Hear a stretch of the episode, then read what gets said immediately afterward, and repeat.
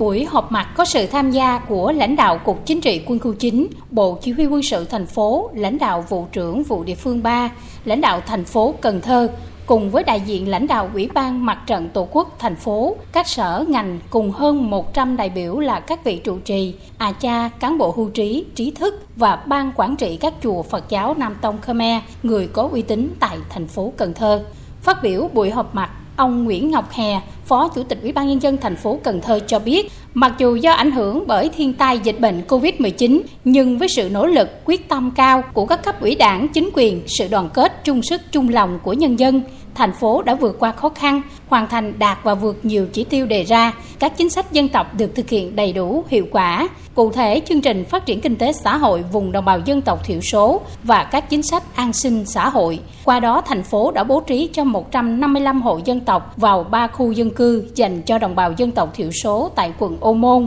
huyện Cờ Đỏ, huyện Vĩnh Thạnh, xây nhà cho 47 hộ dân để an cư lạc nghiệp, hỗ trợ phương thức sản xuất cho 52 hộ để ổn định đời sống vươn lên thoát nghèo. Đặc biệt công tác giảm nghèo cho đồng bào dân tộc thiểu số được quan tâm thực hiện. Đến nay chỉ còn 80 hộ nghèo, chiếm tỷ lệ 0,9% trên tổng số hộ dân tộc thiểu số, trong đó hộ nghèo dân tộc Khmer giảm còn 72 hộ. Ông Nguyễn Ngọc Hà trân trọng ghi nhận và biểu dương những đóng góp quý báu của các vị chức sắc tôn giáo và mong muốn các vị trụ trì, nhân sĩ, trí thức và ban quản trị các chùa Phật giáo Nam Tông Khmer ra sức động viên sư sãi và đồng bào phát huy hơn nữa tinh thần yêu nước, đoàn kết thi đua lao động sản xuất, góp phần xây dựng quê hương ngày càng đổi mới giàu đẹp. Thành phố Cần Thơ mong muốn nhận được sự đồng lòng góp sức của đồng bào dân tộc Khmer mà nòng cốt là quý vị hòa thượng thượng tọa, đại đức, các vị a cha, ban quản trị chùa, tiếp tục phát huy truyền thống đại đoàn kết